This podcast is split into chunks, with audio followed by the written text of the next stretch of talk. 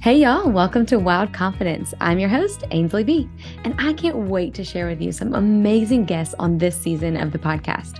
Our goal here is to help one another find, keep, and share our wild confidence in Christ. I'm so thankful you're joining us, and if you love the episode today, I'd be so grateful if you left a review or shared it with a friend. All right, all right, let's hop in. I can't wait to meet our guest today. Miss Lori Ann Wood lives with her husband in an empty nest in beautiful Bentonville, Arkansas. Having discovered a serious heart condition almost too late, Lori Ann writes to encourage others to explore their difficult faith questions along the detours of life. Read more from her at loriannwood.com. Y'all, this conversation is so good. Divine Detour is her book. If you want to go ahead and get it, Order it. It's amazing. It is filled with all kinds of good questions that we need to ask in our faith, especially when life gives us a detour. Miss Lori Ann, thank you so much for hanging out with us on Wild Confidence. How are you today? I am so good. Thanks for having me, Ainsley. It's great to be of here. Of course. Yeah, we were just talking about the heat and just how unbearable it is. uh, it's ridiculous. It's awful. But in other news, I want to talk about your book. I want to hear mm. all about your book and the story behind your book. As I was reading a little bit, I'm like, oh man, this is so. I mean, just the way that you're talking about it is so helpful for us to all know and hear. And then also just, I think the topic, the divine detour, the path you'd never choose can lead to the faith you've always wanted. What does that mean and how does it work in our lives? Please share with us mm. why you wrote this book. Yes. Well, you know, I think a lot like so many people, I felt like I've got a book inside me, and someday mm-hmm. when I'm an expert in something, I'm going to write a book.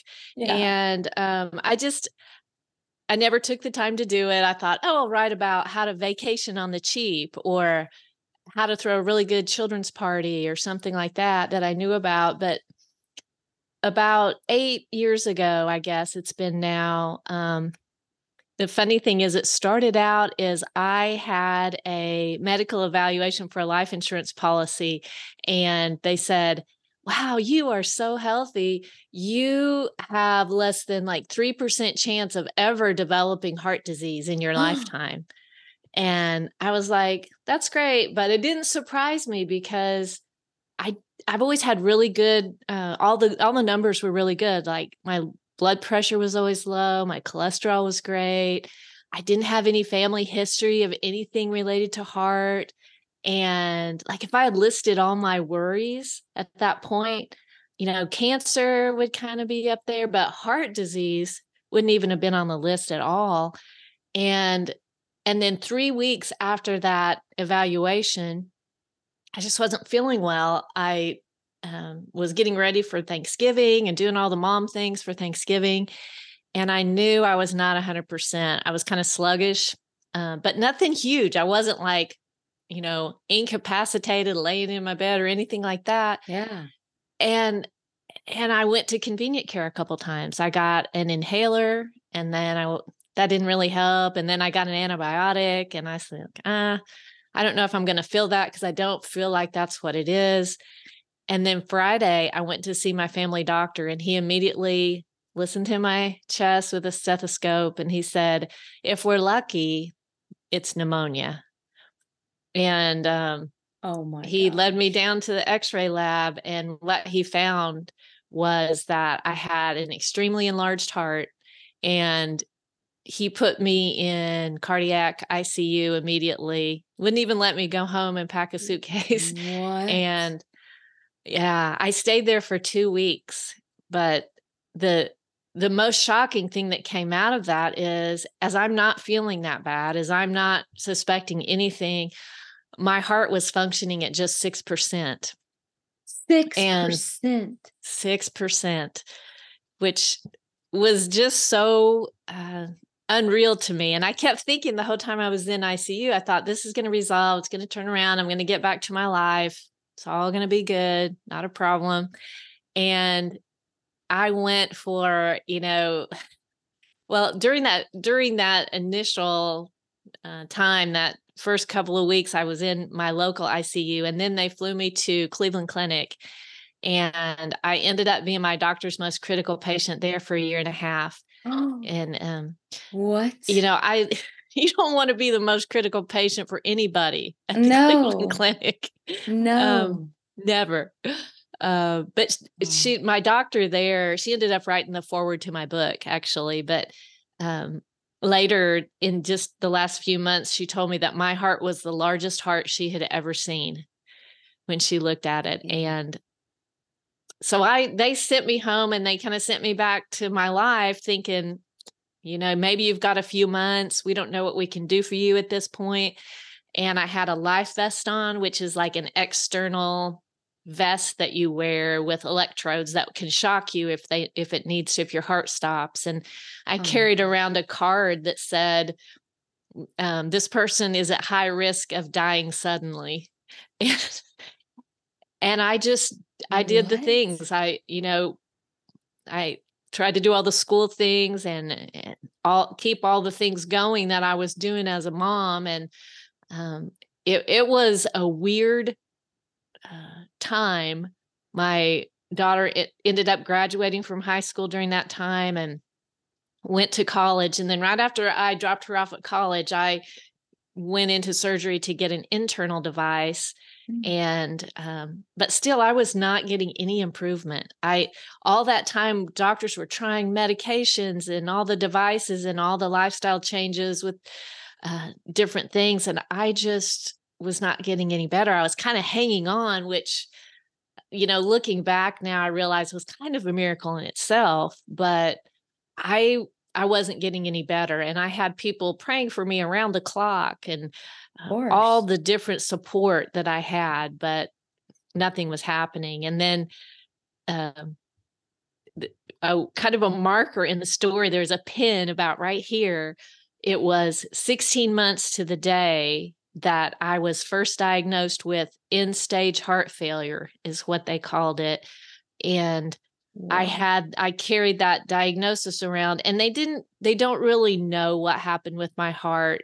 They assume, for lack of a, a better suspect, I guess they would say that it was probably a virus that attacked my heart sometime uh, during my life. But in a in a very pre-COVID world, that was weird to think yeah. about. So um but I I had this end stage heart failure diagnosis and then 16 months to the day that I got that, I came down with appendicitis, needed my appendix out, and nobody would do surgery on me because they're like, no, what? that's too weak of a heart.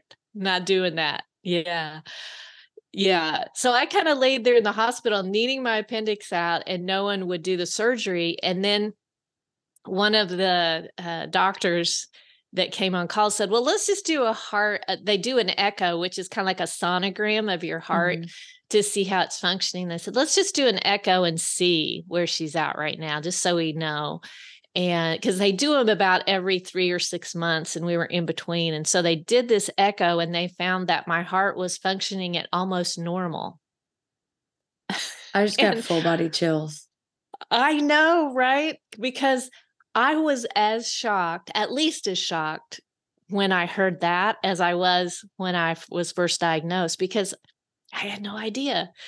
And I, I just remember being wheeled into surgery to get my appendix out. And I'm thinking, I just got my life back. Yeah. You know, I'm going to survive because the survival rate was like five years at that point.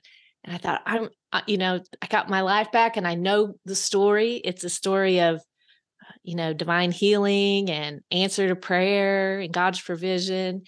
And I was ready to tell that story. And I did tell it for a while. And then about four years ago, my heart function dropped, and mm. I've been in active heart failure since then. And in the last oh, six months or so, I got a new device, and my heart function has dropped twice in the last six months. So, you know, what I'm learning so much, but one of the things is that from a physical standpoint, heart failure is a chronic progressive disease It mm. it never goes away. Once your heart muscle is damaged, it doesn't regenerate. It's the only muscle in your body that doesn't regenerate or heal itself. Oh, wow. And you know, they can prop you up with like medications and devices and you know you all these different lifestyle things that you can do and they can help you medical science can help manage all the symptoms and for a lot of people they can slow down the progression but it really only goes in one direction. Mm-hmm. and so while i was having that my first question was if it only goes in one direction how did i get back to normal? yeah. And I think what was happening was if you think about like a line graph and you're plotting a bunch of points on there, uh, sometimes you can have a spike up on one of those points, but you're still, your overall movement is still down. And so that's what was happening in that time. And so that all was just uh, so new and so. Uh, something out of the blue for me. But I think the real story and what I really got out of that and still learning is what's happened with my faith during that time. Mm, yeah. Yeah. Because how did you not live in fear? Oh, you know, that's a That's you? a really strange thing because I am somebody that would really be in fear. That's I like to know exactly where I'm going and I like to see the end and envision it and mm. we and I say we because my husband and I have just traveled this journey so closely together and he would if he was here he would say the same thing is that we just had this weird and I I've never experienced it before but this peace that just enveloped us because doctors said, you know, you're only going to live six months. You're not going to be able to do all these things. Um, you're going to have severe depression. You're going to, you know, they sent me home with a hospice binder. And oh, that in yeah. itself should have made me go, wait, what? Yeah. I, you know, I've got children. And um, we just we were so protected during that time and that was the first time i'd ever really experienced that peace that passes understanding mm. because it was so much past the understanding that i wanted to have i wanted to know mm. how did i get this how do we fix it you know what's next and instead i got this peace that we you know i slowed down my life considerably i made changes in you know sleep patterns and all these things and in doing so i lost a lot of things because i had to i had to pare down and there was a little bit of i won't say grief there was a little bit of disappointment in some of that but even in doing that i just i just felt like i was being taken care of and i can't explain it because it's not really wow. my personality yeah to be honest yeah. That is incredible. And I'm thinking about all the people who may not have this specific um you know heart disease diagnosis but maybe it's something else in their life or a circumstance um a, a life change uh, someone's being removed from their life or something like that I, don't i don't know but i'm just thinking like what are the things that you learned that you would want to tell them? And I know that I didn't prepare you for that question. I'm sorry. no, but no. I'm like, I have different questions now. yeah. No, I think one of the big things that um, I learned is that and and I've been a Christian all my life. I was raised in a Christian home and raised our kids in a Christian home and been very active in uh, my faith and with the congregation and and we've been in the same congregation for 30 years but um, one of the things i learned not until heart failure was that god didn't really promise us this easy predictable life mm-hmm. and even though we want to think he did we shouldn't have i mean you know when you think about all the people in scripture that were so close to him and none of them had an easy or some of them didn't even have a resolved life when they were at the end. And so I've just learned to lean into that fact that as much as I want answers, um, maybe the value is more in the question than it, it is in the answer. Oh, that intimacy. Yes. Yes. Of, of yes. like asking that question and letting your curiosity lead that faith and that bond, I guess, is what mm. it would ultimately be. Yes. So, speaking of questions, you put like life questions in the book. Can you mm-hmm. explain a little bit more about each of those?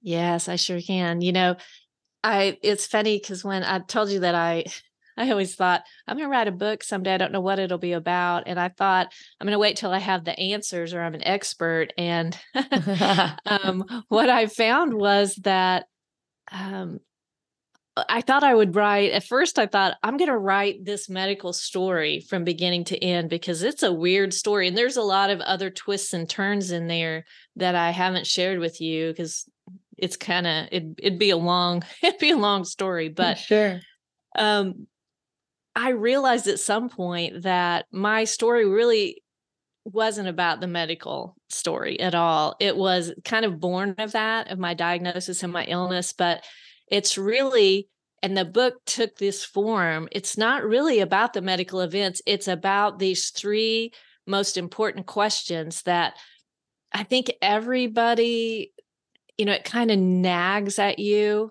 during life, these three questions. But when you get detoured, like with my heart failure, or you know you have you've lost your job or you're in bankruptcy or you're going through a divorce whatever it is that you did not see coming and you mm-hmm. would not have written your life that way those questions say you must confront me now. You must mm. confront me now. Mm. And that's what I found. And I was hearing that from other people. Like you said, you know, they would say, I don't, you know, I don't have heart failure and I don't have, I don't really have any medical issues, but I have, you know, uh, adult children that have left and won't speak to me or you know i just yeah. lost my job that i've poured my life into so mm-hmm the, I knew I was onto something. And those questions were, they were so basic. I was almost embarrassed to ask them because I, I felt like, how did I get to be this old in this stage of life and still ask these really basic questions? And so I kept them inside for a long time because it was, I thought, I don't want people to know that it looks like my faith is so weak that I'm asking yeah. these. And I think a lot of people do that because, you know, we think we should have the answers instead of entertaining the questions. But um, back to your question about what are the questions, the questions that I found that everything that was going through my mind and everything that was pouring out of my soul went into these three questions. And the first one is is this life all there is? Mm. Because that dictates what you do every day. If this life is all there is, then, you know, just worry about yourself, worry about your own comfort, worry about your health, worry about, um, you know, your whatever you're doing in your job and your financial status, just worry about that. And so I had to really confront that from uh, mine was from a health angle, but and i called that the question of worry mm. because you know we things we worry about um and then the second one was uh, a question that i think if you googled uh, the top faith questions this one would almost always come up and it's is god always good yeah you know because mm-hmm. what i'm feeling right now doesn't feel good mm. and mm. I don't know where he is. I I don't hear from him. I don't see his hand moving. Um, I don't feel cared for. Yeah. And so I called that the question of doubt because mm-hmm. we doubt if we're protected. We're doubt we're doubting whether um, we should have been this vulnerable with this God mm-hmm. that we believed in. And and that one was hard for me but i think the the most difficult one of all of these was the third question for me was is god's plan enough because that one was the one where i really had to uh, confront that issue of control. And I, you know, sometimes you control just gets ripped out from under you. And that's what happened to me. And I had to just really confront God about my disappointment and the failure that I was feeling and the, you know, the waiting that I found myself in. And so what I did was just really examine those three questions in light of Jesus's uh, when he had to face similar issues in the desert. He mm-hmm. he faced those same three similar issues and I looked at him eh, kind of in an unconventional way because you know, I learned that when people are going through trauma or they've had you know some sort of pain event and i think we've all had that from covid and everything yeah. that's going on in the world but um you you have a shortened attention span and so mm-hmm. i wanted to write my book in short pieces so that people could digest something and and dwell on it and really kind of internalize it and then if they don't come back to the book for a week or a month they can still come back to it. And so yeah. I have like essays that are standalone essays dealing with each one of those three life questions and you know kind of woven throughout them are um, my journal entries that I started writing when I was in the hospital that I really didn't expect anyone to ever read and I took little pieces of that not to really um, you know, at first I thought I'll just put that out there, but I I wanted it to just be a point where someone could say I have felt that. I have felt mm-hmm. that pain. And and that's kind of the way I organized the book because I wanted it to be more a guide for people that feel like they're on a detour more mm-hmm. than anything else and often on those detours you get off and you get back on and you get off and back on yes. routine or schedule or whatever so i love that you wrote the book that way because that's so important and helpful whenever you are on a detour and you have those it's all i mean you also on that detour have like those points like you were talking about on that graph where you have those high highs and then low lows and just such an unpredictable path that detours often take you on but um i'm still like going to just marinate on that first question so much because whenever you do think about if this is all there is, like how inward that can turn you. Mm-hmm. But then that faith that we have in the love of God is what can what turns us outward.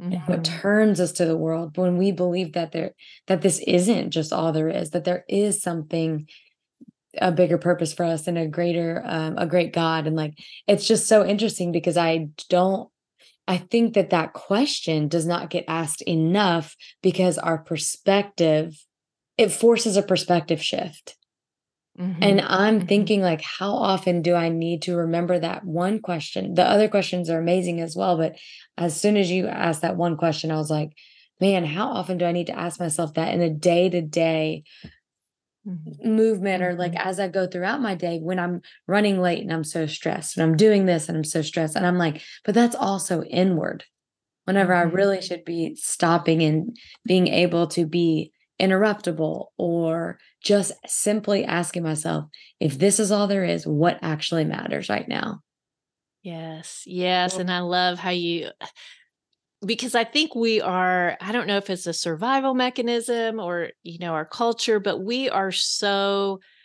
wired to be inward focused. We're so wired to watch out for ourselves and take yeah. care of ourselves. Yeah. And exactly. all of that is just screaming at us all the time to just, you know, worry about you and what's happening that you can see. And when I really started like peeling back all the layers of that, the sad thing that I realized is that my faith really had me at the center of it. When I peeled back mm. all those layers, it was me that yeah. was there and that's not sustainable. Mm, yeah. Know? Yeah. I I can't I can't be at the center of my faith. And so uh, that was one that really had to, you know, I had to I had to look a lot about regret and just things that have happened that, you know, are they going to be uh, something that are going to define my existence or is there something beyond this and it was so uh, and i think that's probably part of that peace that i was talking about that that peace that passes understanding yeah. is that when i knew for sure that this isn't all there is and whether i live you know the 6 months that they're telling me or i live 5 years or 10 years it doesn't matter because right. we all know how this ends. We've seen right. enough of mm-hmm. everyone else's story. yeah, know? yeah, exactly. We know.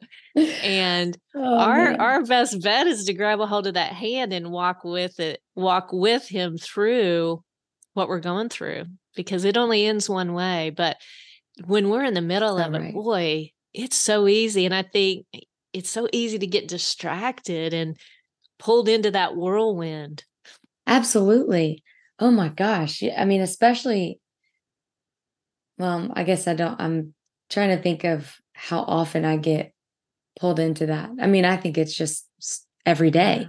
And then oh, I'm thinking about the role that doubt played in your whole journey and like mm-hmm. just what that even looks like. And in the book, you say doubt is not the opposite of faith, indifference is.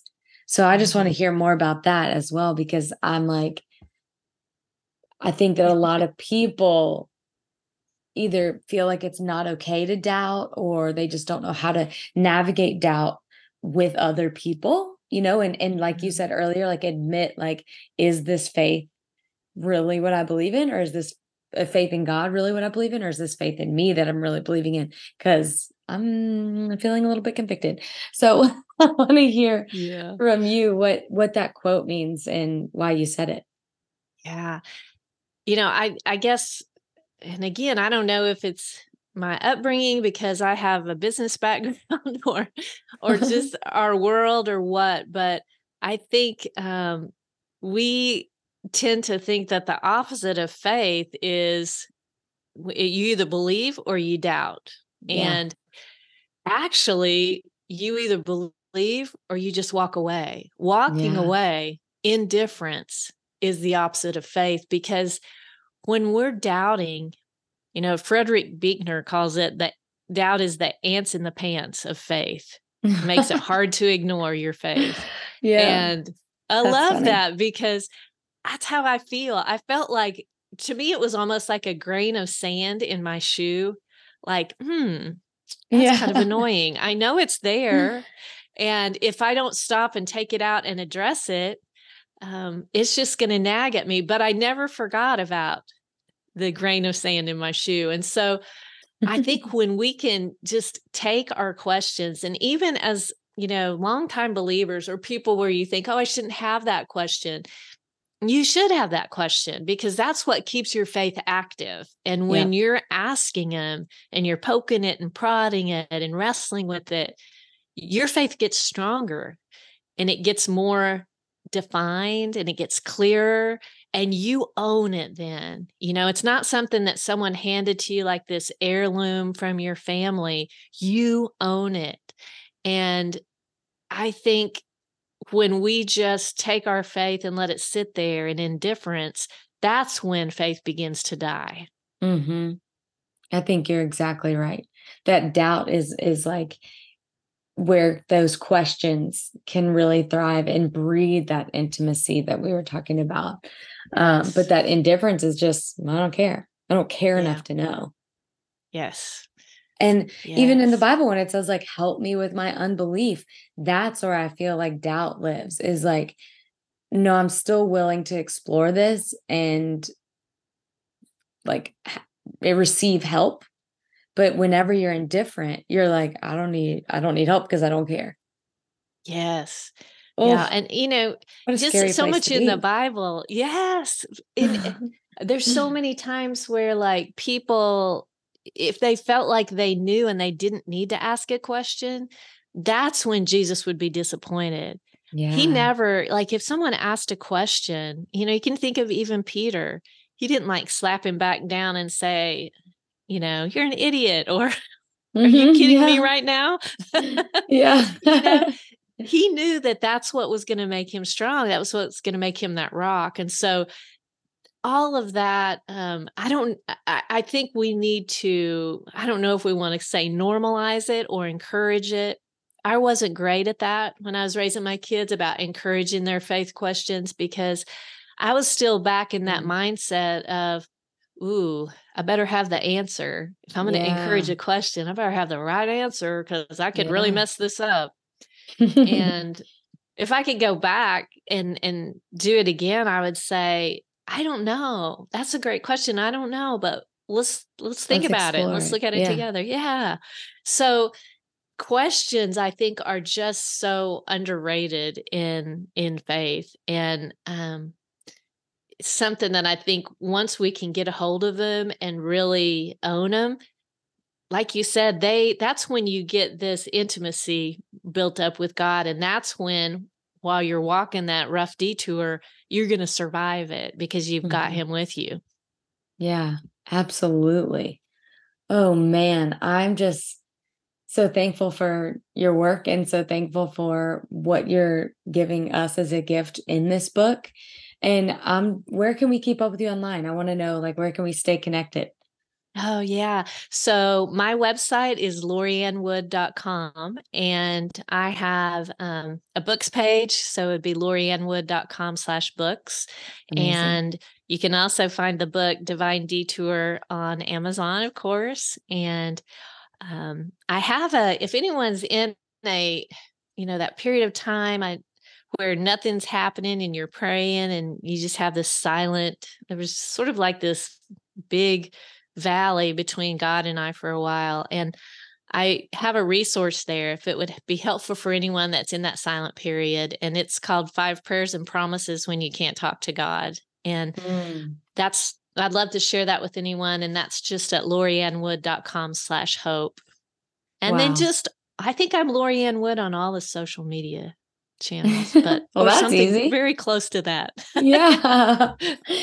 Oh man, thank you so much for sharing your story and everything and all of the lessons that came along the way. Um, I'm so intrigued by it and so excited to gift your book to my dad because he just recently discovered um oh gosh, what's it called? An aortic aneurysm, maybe? Oh, sure. Yes. That was like last year, I think, is whenever he discovered that, maybe more recently. And that just kind of he's extremely healthy. He's an Iron Man. He's, you know, mm-hmm. it's one of those situations where, like you said, your health was so amazing. And then I'm thinking about him. His health was is great. He's an Iron Man. He's running and biking and, cyc- and cycling and swimming and all of that. And I think that that just it really put in perspective the humanity of all of mm-hmm. us and mm-hmm. helped me start answering that first question of yours. So um, that's definitely why it feels extra personal to me. But also, isn't heart disease the leading cause of death, if not the second leading? Yes. I feel like it's the leading cause. You know, it is. And this is one of the things I really had to look up when I heard it because I was like, that can't be right. But it is the leading cause of death, and it kills more people than all forms of cancer combined.